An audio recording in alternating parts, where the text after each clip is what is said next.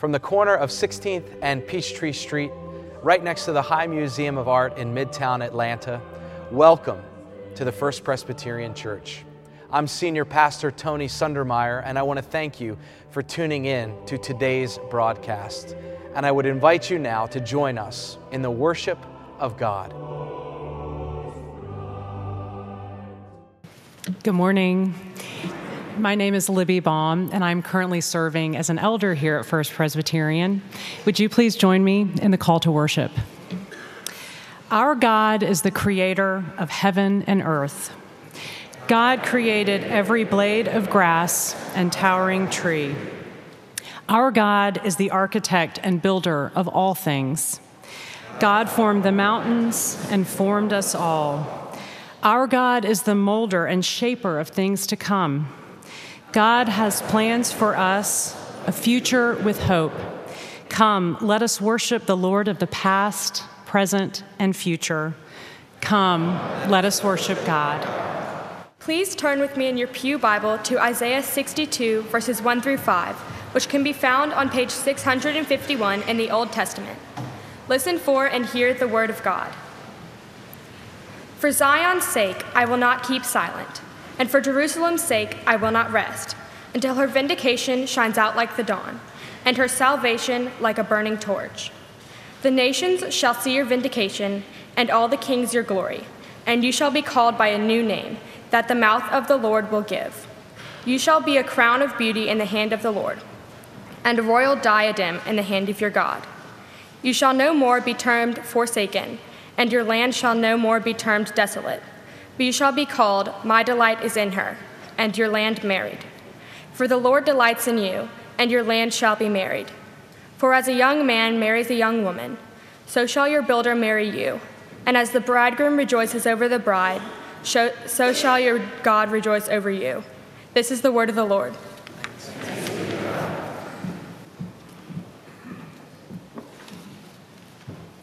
Our second scripture lesson this morning is from the Gospel of John, chapter 2, verses 1 through 11. Hear God's word for you and for me this morning. On the third day, there was a wedding in the Cana of Galilee, and the mother of Jesus was there. Jesus and his disciples had also been invited to the wedding. When the wine gave out, the mother of Jesus said to him, They have no wine. And Jesus said to her, Woman, what concern is that to you and to me? My hour has not yet come. His mother said to the servants, Do whatever he tells you. Now, standing there were six stone water jars for the Jewish rites of purification, each holding 20 or 30 gallons. And Jesus said to them, Fill the jars with water. They filled them up to the brim. And Jesus said to them, Now draw some out and take it to the chief steward. So they took it. When the steward tasted the water that had become wine and did not know where it came from, though the servants who had drawn the water knew, the steward called the bridegroom and said to him, Everyone serves the good wine first, and then the inferior wine after the guests have become drunk. But you have kept the good wine until now. Jesus did this, the first of his signs, in Cana of Galilee, and revealed his glory, and his disciples believed in him. Friends, again, this is the word of the Lord. Thanks be to God. Lord, open our eyes and our ears and our heart to a new and fresh word. May we be illumined in such a way that we would see ourselves not as we are, but as you see us, as beloved children, as witnesses of your gospel. And so, to that end, O oh Lord, would you open up this text? Would you use it by the power of your Holy Spirit to form us and transform us, even to be more like your Son, Jesus the Christ? It's in His name that we pray. Amen. Well, as long as there are weddings, there will be bad wedding guests. Take, for example, the Dayton, Ohio man, friends with the groom for 12 years, who was arrested after he left the reception. He was found to have 55 cash gift envelopes that he stole from the safe at the reception that were intended for the new couple. True story. That's a bad wedding guest. or how about the Irish groom living in the U.S. who invited his childhood mates? To be a part of the celebration, arriving in the early afternoon on the day before the rehearsal. They convinced him to party through the night. They convinced him to party through uh, the next morning. Finally, they went to bed right before lunch the day of the rehearsal. They slept through it, slept through the dinner and when the bride heard, it eventually took a lot of hours of pastoral counseling and a reservoir of forgiveness to have the wedding go on as planned. True story. That, those are bad wedding guests. Or, or how about the best man making a toast to the newlyweds and confessing during the toast his, as long as I can remember, affection for the bride, claiming that she was his first and only love. True story. That's a bad wedding guest. Finally, how about the woman who somehow found out that the wedding reception that, that she was attending, that the reception ran out of wine? How about the woman who, who, who stuck her nose into somebody else's business? intervened in such a way as to try to solve the problem. She was just a guest trying to solve the problem that the wedding party had no more wine, enlisting her unmarried son to help her out. True story. That's a bad wedding guest. The woman we're speaking of here is the woman we meet in John 2. We meet her once more. Her name is Mary, and she is the mother of Jesus. And in John's gospel narrative, Mary shows up actually only twice. She bookends for John's gospel the ministry of Jesus. She shows up in this story, uh, uh, in this uh, retelling of Jesus' first public act, at least according to John, his first public act of ministry. And then she shows up later in chapter 19. Many of you know this story. She's at the foot of the cross at Jesus' crucifixion. Now, throughout the generations, scholars and lay people alike have struggled to interpret the details of this text. Yes, the point of the whole narrative is relatively clear as you, as you get to the end and you understand what, what John is trying to do in the arc of his storytelling, of what he's trying to communicate to anybody who would be reading his good news message. With the ability to turn water into wine, the writer John wants to communicate that this Jesus is unique that this Jesus is spe- special. He is vested with power to perform miracles.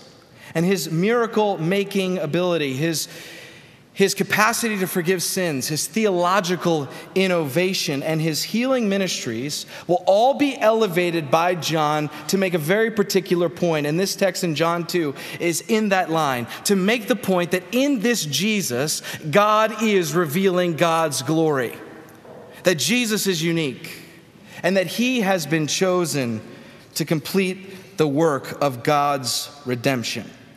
Still, how we get there, the details of this text are a bit puzzling. First, why would Mary ask Jesus to intervene? Why would Mary ask Jesus to do something about this wine shortage.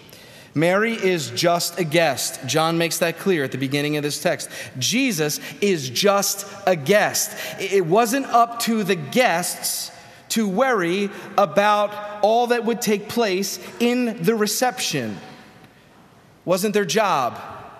Intervention, in fact, could potentially embarrass the host, exposing the host at best being unprepared or at worst being stingy and not buying enough wine to last through the night.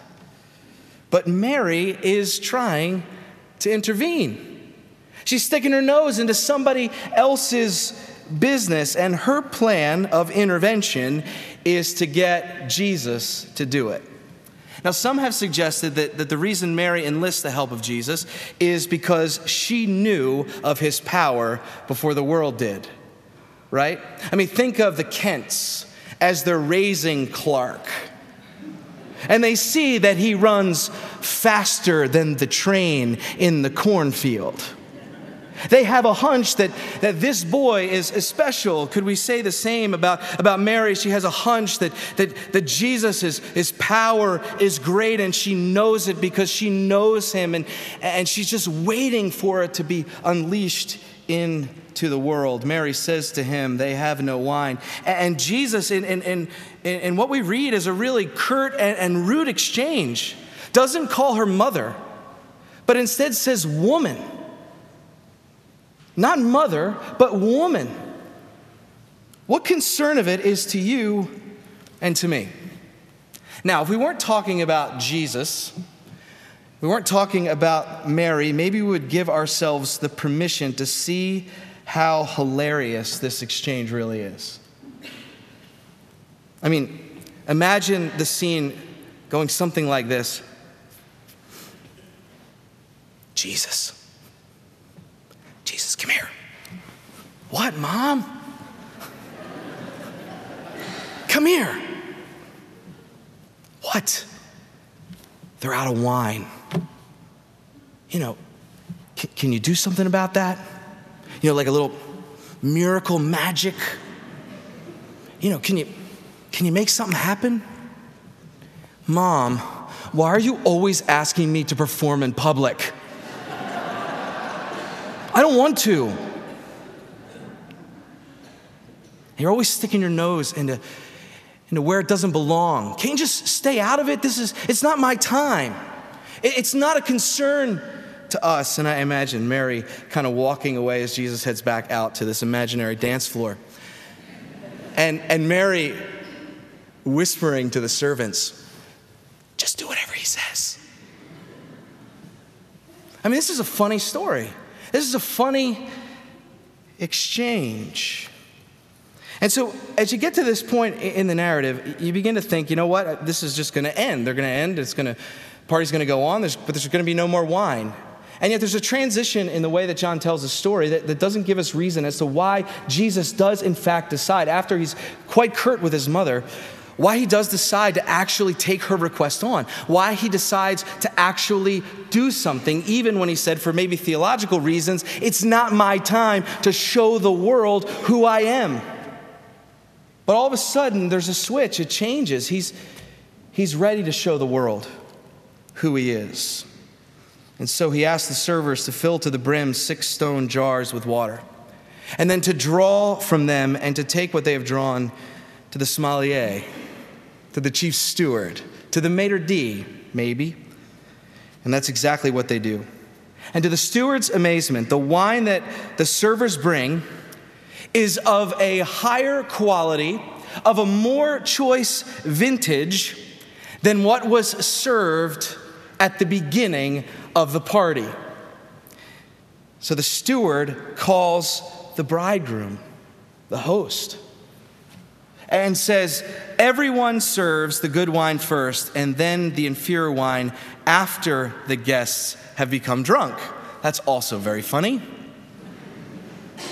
But you have kept the good wine until now. And it is in this line, friends, that the deeper meaning of this text springs to life. For the ministry that Jesus inaugurates is a ministry that says, better things are to come. Better things are to come, that Jesus has the power to bring something, to, to do something even better than the good that has already been experienced. But in order for that to happen, Jesus has to move from playing the role of a guest and assume the role of host. For it was not the guest's job to worry about the wine, it's the host's job.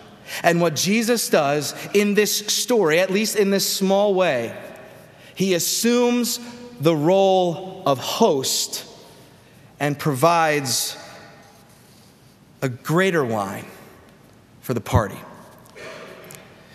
William Hood is a retired art history professor whose career included teaching posts at Oberlin College, at Columbia University, and, and at New York University. Completed both a bachelor's and a master's degree in fine arts in Athens at the University of Georgia. Dr. Hood, throughout his teaching career, viewed his discipline, the discipline of art history, as a platform to shape morality. He actually engaged his work in such a way to understand it that the study of art could actually produce meaningful, life changing conversations that help shape our value, values rather and our morals, both from a social and religious perspective. But that wasn't always the case for him.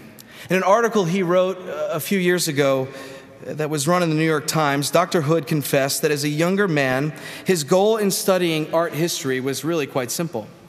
He wanted to be a famous art scholar. That's why he studied art. He wanted to be a famous art scholar. Fame, rather than making a difference, seems to have been his goal. Well, that all changed one January night in 1968 when he was invited by a friend named Wanda White to be a guest at a small dinner party. Mrs. White was a Ms. White rather was a young Atlanta uh, public school teacher. She lived not too far from the campus of Emory. And in the fall of 1967, just a few months before this dinner party, Mrs. Ms. White rather began helping to manage the schedule of one Coretta Scott King. And so she invited the Kings to a dinner party. The young hostess invited a very small group of friends. They were all in their 20s, including the then PhD student and aspiring famous art historian, William Hood. Dr. Hood wrote about preparing for that party. He said, We anticipated the approaching dinner with empty headed excitement of young people who rarely think beyond their own self interest. Well, as the dinner party commenced, it was clear that Ms. White was more than happy to give up one of the key roles of any host or hostess in a dinner party. And that is setting the direction and framing the conversations that should take place at the dinner table. Now, this is a finer point of etiquette, right? A guest should not arrive at a dinner party and seek to take over the conversation. A guest should not come with their own agenda, with their own topics that they want to talk about while everyone is, is gathered together over the meal. That job is left to the host. But Ms. White was more than happy to give up that role to Martin Luther King Jr. And so he set the direction for their conversations poverty, the Vietnam War, race and class in America, asking provocative and moral questions of the host and the other guests throughout the night. Dr. King, at least in this small way, switched roles. He went from being a guest to being a host. At one point in the conversation, Dr. King turned to Dr. Hood and began to ask him about his passion for the arts and why in the world would anybody want to study art history. And this is what he says, recalling that conversation. Dr. King asked what I thought art could accomplish that other forms of communication could not. I remember that he said that he'd rarely discussed art or even thought much about it. As I stammered an answer I cannot recall, he listened with the concentration of someone who genuinely wanted to understand. Never before, and rarely since, had I witnessed such authentic humility. It was so simple, so powerful, a form of energy that for a few moments it freed me from my bondage to myself. A conversation that could not have lasted more than 10 minutes ended up changing the way I thought about my life. When I got back to New York, my viewpoint toward earning a doctorate shifted. The determination to use my education to become a famous scholar gradually made room for a half baked resolution to become a useful art historian.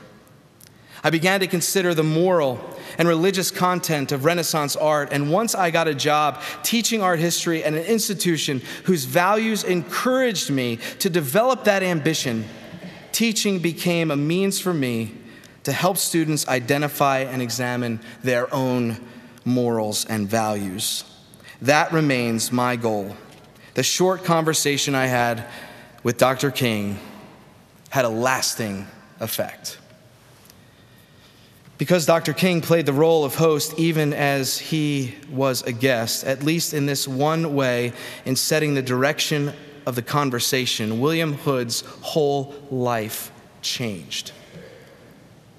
And the world changed. Now, I certainly believe that Dr. Hood would have contributed good things to the world had he not been at that dinner party, but I also have a suspicion that better things and greater things came into his life and through his life because Dr. King positioned himself to provoke him to think about his career, to think about his passion in moral terms, to think of his vocation in a way that could actually make a difference in the world. So, in a like manner, and on a much grander scale, the same, brothers and sisters, is true about Jesus. When Jesus is no longer a guest in your life, when Jesus is no longer a guest in my life, when, when Jesus takes and assumes the role of host, greater things will come. Now, for many of us, we are content to have Jesus be a guest. Right? I do this all the time. When Jesus is a guest in my life, I can I can arrange the seating chart how I want. I can bring him as close to me as I'd like or seat him as far away as possible. I can dictate the direction of the conversation according to my own will, not according to his. I can tell him when it's time to show up. Hey, Jesus, uh, Sunday morning's a good time. How about 1045? See you there. And I can tell him when to go home. Jesus, was a great day today, but Monday's coming. I've got school, I've got work, I got things to do, I got a social calendar, I got to keep up. We'll, we'll, we'll see you soon. But when Jesus is the host, he tells you where to sit. When Jesus is the host, he dictates the conversation. He asks hard questions that provoke us to consider our role and our con- contributions as guests in his kingdom. And he tells us when it is time to arrive and when it's time to go out and serve the world. For some of us, metaphorically speaking, we are running out of the good wine in our lives. And Jesus, friends, can do a miracle. Can do a miracle in your life and in my life, but only when he is invited to move from the role of guest to the role of host. The wedding guest will not receive the better wine unless Jesus assumes the role of host. If greater things are going to come in our lives, and even in the life of this church, if greater days are ahead of us, if better things are to come, if we're going to participate in a life that makes a difference, if we're going to discover a deeper sense of purpose, if the wine is going to flow, then Jesus must move from a guest in our lives and in our church and assume the role of host. It's possible that Mary knew exactly what would happen if Jesus was put in charge to overcome the problem of running out of wine. It is possible that Mary knew something about Jesus' power to follow good things with even greater things. The question is do we? Do we know that? May we discover that when Jesus is the host, greater things will come. May we discover what it will take to make him that host, to put him in charge of our lives, put him in charge of this church. And may we, by God's grace, do it and indeed receive better things to come. For the sake of the gospel and for the sake of the world, may it be so. Amen. Brothers and sisters, God is always blessing us, so we are called to bless others too, in love and care. In this spirit, I want you to invite you to take each other's hands, to receive the blessing of God. Throughout this song that I will tell the lyric for you. Give me, Lord, your blessing. May your hand be, with, be always with me. May you expand my vision and set me free from evil. For me not to suffer harm, give me your blessing, Lord.